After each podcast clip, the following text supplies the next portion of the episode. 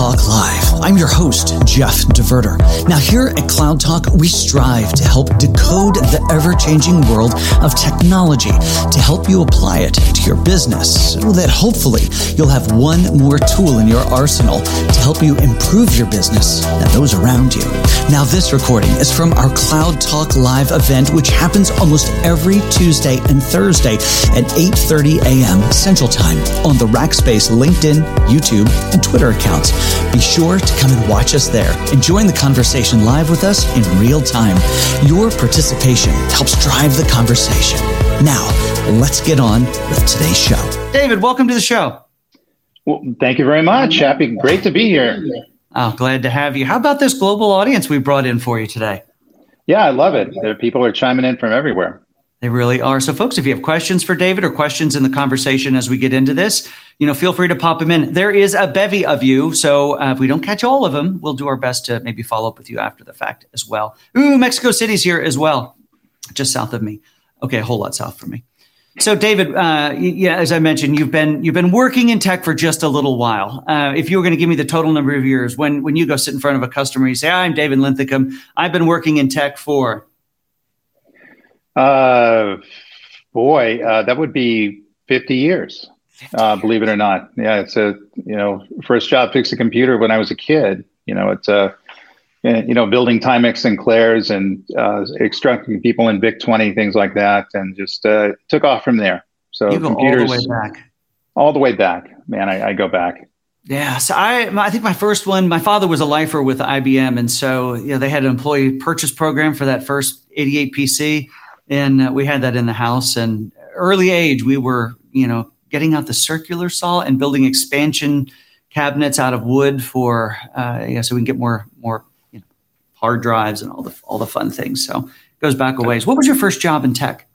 First job in tech was uh, as a computer support analyst. In other words, a job I got paid for. Um, that where mm-hmm. I in college, and so for a company called SBS Satellite Business Systems, which later became MCI, and uh, uh, basically troubleshoot uh, tech support issues on the weekend. They needed a weekend person. Uh, I volunteered. Uh, they were able to pay me, so it was a great college job.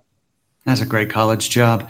And uh, and what's your job today? What's the title? What's the company? Let's give them a little credit for giving you some time to play with us today. Chief Cloud Strategy Officer at Deloitte. I've been with the firm about five years, and so we focus on solving big problems around technology. Bigger, bigger the better. Bigger the better. That's great wow, Tunisia is here, Buenos Aires is here. We've got a couple of, of locations we don't normally get to see. Uh, so, David, I mentioned this in, in you know the, the preamble, and we've, we've heard this term digital transformation. I think it was first coined, I did a little research, first coined by uh, a marketer, go figure, back in 2020, uh, 2012. And, uh, and it's one of those things that, uh, um, you know, that's shown up for, for in various forms. I know the first time a marketer came to my desk and you know knocked on you know on my desk and said, "Hey Jeff, we'd love for you to do a webinar on digital transformation." I said, "That is a great idea, but what's digital transformation?" And uh, you know, there's a, a marketing explanation, but um, uh, how would you define it? What is what does it ultimately mean? If we're going to say it's going to come past in 2023, what's going to come to pass? Yeah, it's it's kind of the last mile automation issue that, that businesses are looking to solve. That's kind of the way I look at digital transformation. So, in other words, we spent the last 30 some odd years automating the businesses, and we're trying to do things not manual anymore, not on paper anymore, in an electronic way. But there's probably that, uh, you know, 30, 40% left to automate in making these things truly digital. The ability to kind of have a real time enterprise where you have real time uh, smart supply chains, the ability mm-hmm. to deal with inventory control, you know, using AI technology. I mean, all these various things will add value to business and allow businesses to run in a much more smarter and much more efficient way. And that's really what digital transformation is. It's getting closer to that objective. And uh, so, so if we're going to make the statement that 2023 is when we really may see it come to fruition, you know, why is that? What, what is, in your opinion, why, why do you think that that it's possible this year? Well, I think a couple of things. Number one, they feel more uh, uh, pressure on the business in terms of then performing. And so, therefore, they're trying to be more innovative and creative in how they uh, leverage the business and leveraging technology is a true force multiplier. So, in other words, the, in, during the pandemic, people were just migrating applications and data sets into cloud as quickly as they could. So, they're moving it from from uh, the data center into the cloud, but not necessarily doing much with it. Now it's about spanning and optimizing, optimizing those systems that are in the cloud. And so it is truly getting to a smart supply chain automation. It is truly, you know, getting into auto diagnostic. It is truly tapping into generative AI with, you know, like chat, chat, uh, uh, GPT, mm-hmm. and all these things that are really kind of amazing technology that can transform and change a business. And so they understand if they don't go through this transformation in 2023, they may not see 2024, 2025. It's really true. And I don't think, you know, I maybe have been guilty of using that as a as a phrase in previous years of hey, if you don't get after doing this, you're, you're you know, I'd say it softly, your your competitors are going to pass you up. But I think it's a very real thing to say you may not be here in 2024 if you don't get your digital house in order. Yeah, absolutely. I mean, I wrote a uh, article about five years ago called "The Brand Apocalypse," which is a business-oriented article, mm-hmm. which I typically don't write. But the idea was, I see companies out there that get it, and companies that don't. And companies that get it, they're able to transform their business, or are going to be able to weaponize their products and services and get out into a market, have a better customer experience, offer more efficiency, more cost efficiencies, pass those savings along to customers. We're seeing some of these companies today that are starting to emerge. Companies that don't get it, they're not necessarily going to go away and go bankrupt. They're going to get bought up. The brands are going to go away. They're going to consider, you know, legacy brands that no one wants anymore, and it will just end up on the uh, trash heap of businesses over the years. So I have a question I want to build on that with, but but Martin asks a fantastic question. He says, "Is digital transformation or DT a culture?" Yeah, it takes a cultural shift. I, hopefully, it wouldn't call, call, it creating a culture, but the thing is, you have to have people who are innovative and creative in the organization that are able to take technologies to the next level. We just did an interesting survey at Deloitte, and, and surveys for bloggers are, you know, raw meat. In other words, oh, we, yeah. we just see them all up and, right, absolutely. Um, but one of the things we found out that was most interesting to me was that people who are successful with digital transformation and successful with cloud spend about the same as people who failed. And the reality, when we looked at why that occurred, it was leadership and culture, which made all the difference. In other words, leadership was able to take risks and create a culture for innovation and change and promote moving forward with this technology, but the other ones did not. And they just kind of uh, uh, died on the vine in terms of creativity. They viewed it as a risk, they viewed it as an expense, a cost. They didn't want to take the career risk for it. And so culture is everything in making these things work. I can always solve the problem with this technology. I always tell my clients that but the people issue and the cultural issue is the hardest thing to solve. Yeah, my phrase is always the technology is the easiest part of the equation. Uh, you, you, can install it, you can subscribe to it, you can make it available. But unless somebody comes along and actually looks for ways to apply that technology to their business process or their business outcomes, then they're they're they're stuck. Now, a second ago, you were talking about how we were having the conversation that if people don't get after this in 2023, they may not be here next year. Now, because technology is a way, a force multiplier, a way to move faster, better, cheaper, more innovative. But if we rewind the clock a ways, there have been companies who have come along who have disrupted the, the status quo. You can go all the way back and give the tired Netflix example uh, against Blockbuster. But it's a really good one because they sort of just snuck up and all of a sudden here was this thing. You know, they could they innovated quietly by themselves. They they they they they worked out that business model. They figured that business model out. Now, at that point, it was sending DVDs back and forth in, in the email. And while that business quietly ran, they started to figure out streaming and then interjected that into it.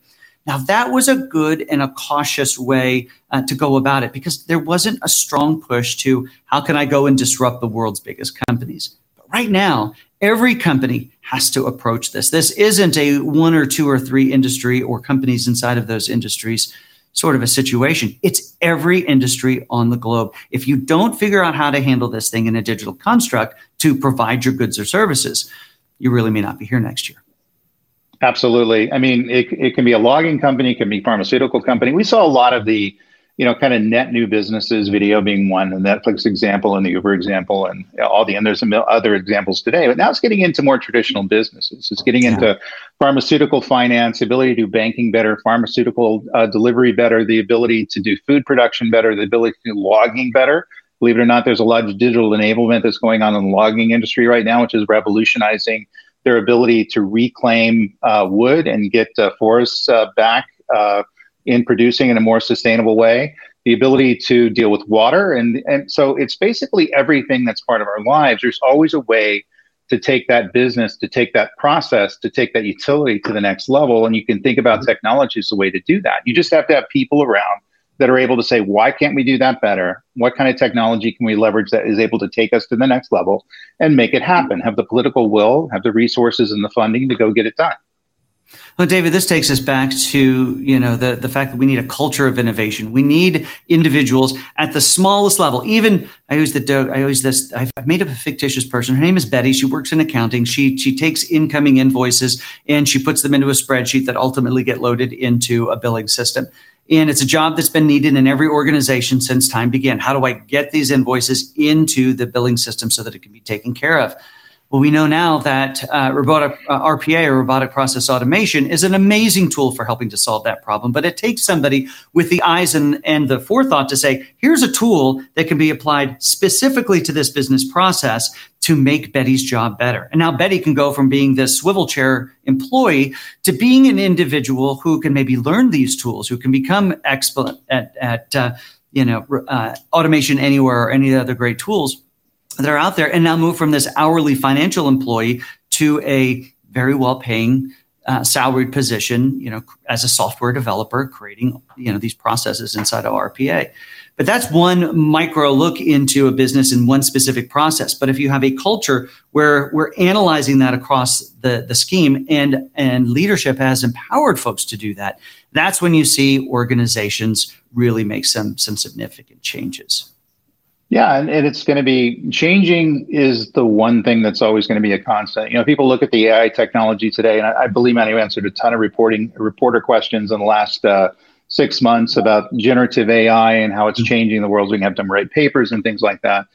This has been going on for 100 years. We don't, you know, pick crops anymore in the field by human beings. It's done through mechanical purposes. Uh, we're able to, you know, leverage this stuff as a self-driving car. We're able to make our lives better by leveraging this technology ultimately has a net positive gain on what technology is. And so your example was somebody who is having portions of their job automated with RPA or other technologies. That's an opportunity for that person to do things that are more human uh, rather than doing business work and information work. And so, as human beings, we ha- we can have creative ideas. We can be very innovative and really kind of geniuses in taking things to the next level. I'm just looking forward to a world where people aren't as focused with the mundane day to day tactical business needs and doing stuff that typically don't interest them and waiting for the for the clock to hit five o'clock so they can leave home but they're doing things that are interesting that they're passionate about where and they're working where they want to work how they want to work and with who they want to work. This episode of Cloud Talk is sponsored by Cisco AppDynamics.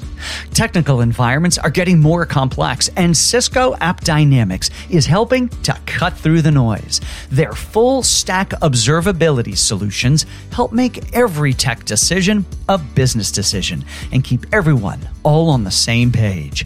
AppDynamics software enables deeper understanding of both user and application behavior so that your teams can see share, and take action all in real time. Just go to appdynamics.com to learn more, schedule a live demo, or even start a 15 day free trial to see the difference for yourself that Cisco AppDynamics can make in your mission critical applications.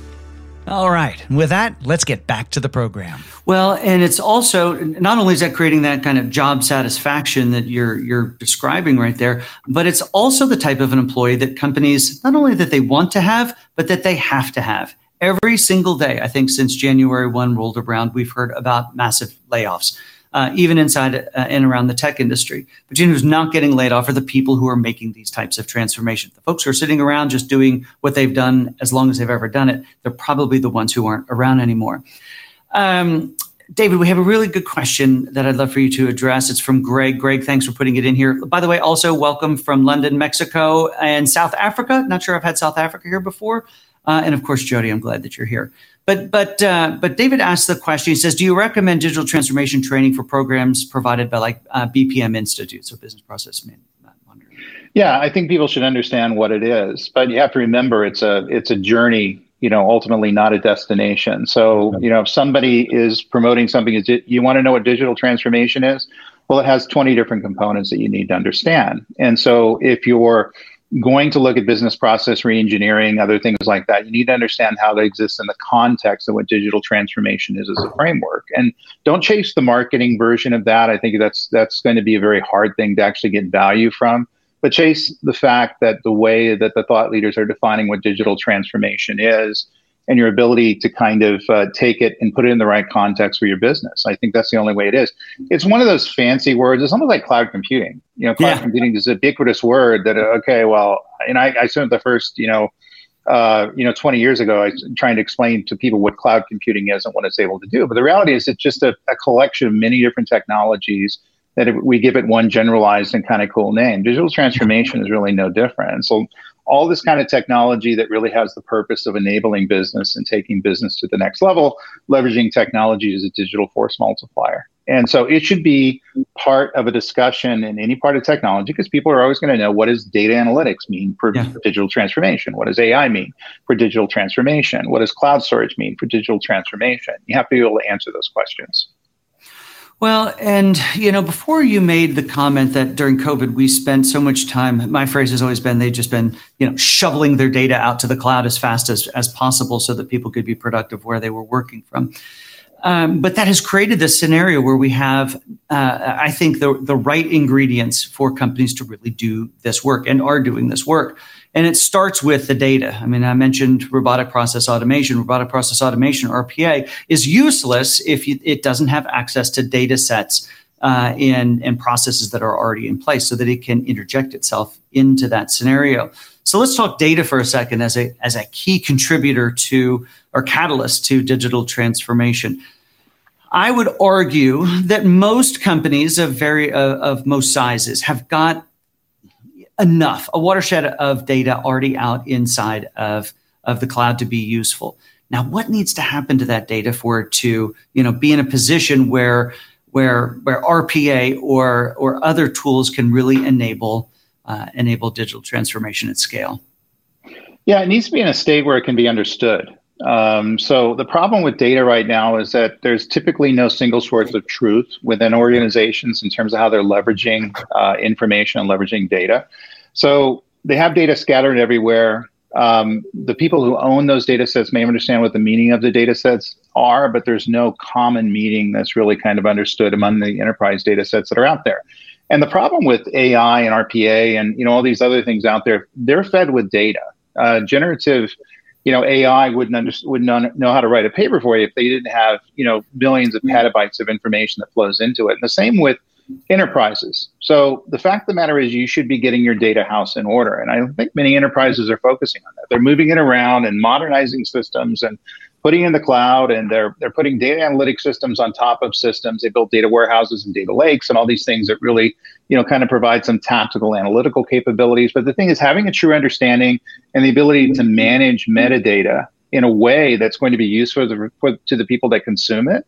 It should be the highest priority right now if you're going to do digital transformation. I don't think anything can occur of significance until you're able to get that under control, or else you're going to build systems you're going to have to tear apart later because you have to go back and fix your data. And those systems are dependent on that data, and they're going to have to be augmented around the fixes that you make. You want to be that mm-hmm. person. It's a foundation of a house. That needs to be fixed first.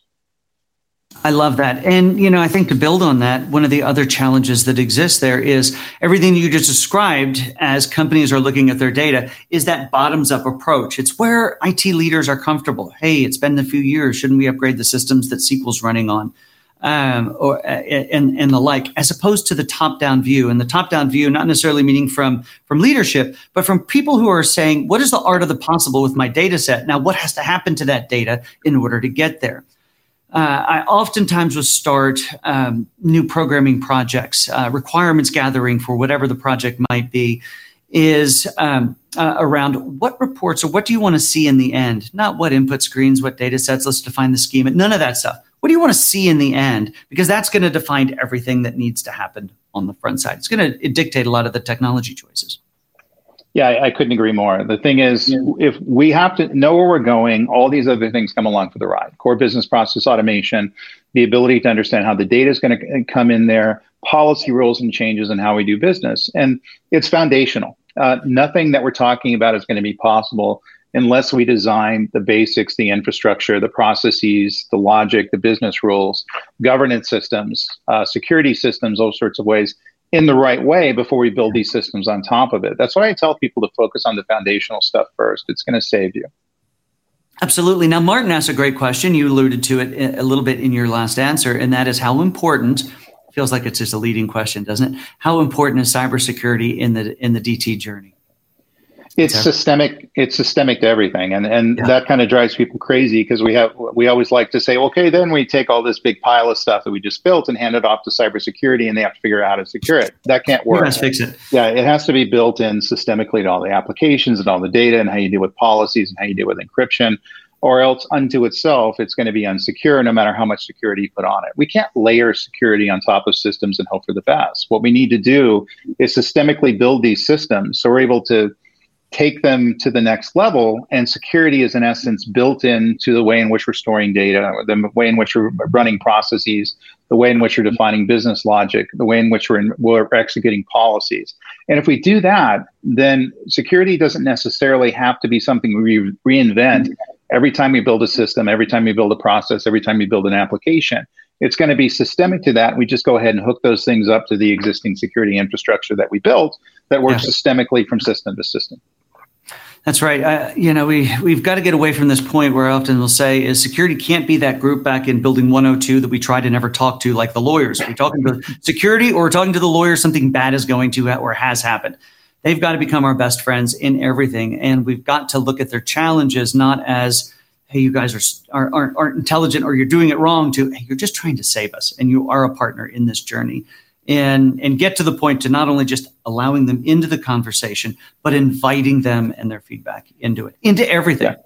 I won't. I won't do a project uh, unless I have a security team and a governance team that's associated with that. People to watch and build and and create those services within the system, or else it's not going to have the value to deliver to the business. There's going to be too much risk associated with it because we can't secure things anymore because the hackers and breachers out there are getting very clever on rethinking this stuff and having it an afterthought and layering it on top. That won't work. Uh, security can't be in a silo. It's part of architecture. It's part of digital transformation. It's part of everything we do when we're enabling technology. I don't care if you're setting up a device or a database. It has to be systemic to everything that you're doing. All right. Well, David, uh, you know, I think leaving on a security note is probably the best place uh, to, to leave it. So secure your stuff, folks. Uh, David, this has been a great conversation. Thank you so much for taking time out of your day to come hang out with us here for a few minutes this morning. Well, thank you very much for having me. Hey, folks want to get a hold of you if they want to follow you like the rest of the world does. Where do they find you? Uh, LinkedIn, uh, you can uh, catch me out there. Uh, also, Twitter, David uh, Linthicum, L I N T H I C U M, all one word. Catch me there. Also, blog on InfoWorld and the OnCloud podcast. Fantastic. Thank you so much. Everyone who wants to subscribe to that podcast, I've listened to many episodes there. Excellent. So, David, have a great rest of your day. We'd love to have you back and continue the conversation just ask me back. Thank you. Absolutely. Thanks so much, David.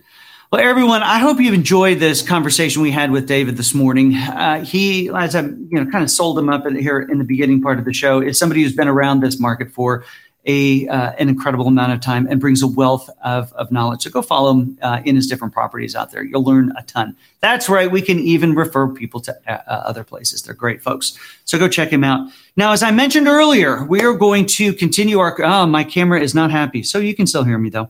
Um, uh, we are going to continue our conversation uh, uh, next week, but more specifically in and around uh, the, the technology of healthcare. And specifically, we're going to start having a conversation around uh, something that's been mandated by the government, and that's called price transparency. And that's all these health organizations here in the US now have to publish their prices. And apparently, that's a hard thing for them. But we're going to start to unpack that a little bit. So, everyone, I am so glad that you were here today. Thank you so much. We are back next Tuesday at 8:30 a.m. Central Time and uh, and we look forward to seeing you then. Thank you so much for listening to this episode of Cloud Talk Live. Now, here at Cloud Talk, we strive to help decode the ever changing world of technology to help you apply it to your business so that hopefully you'll have one more tool in your arsenal to help improve your business and those around you. Now, this was a live event which happens almost every Tuesday and Thursday at 8:30 a.m. Central Time on the Rackspace LinkedIn, YouTube, and Twitter accounts. Be sure to watch us there and join the conversation live with us. Now, if you haven't already subscribed, I'd encourage you to do so and maybe even give us one of those five star reviews. These episodes can be found anywhere podcasts are found. Until next time, I'm Jeff DeVerter for Cloud Talk and Cloud Talk Live.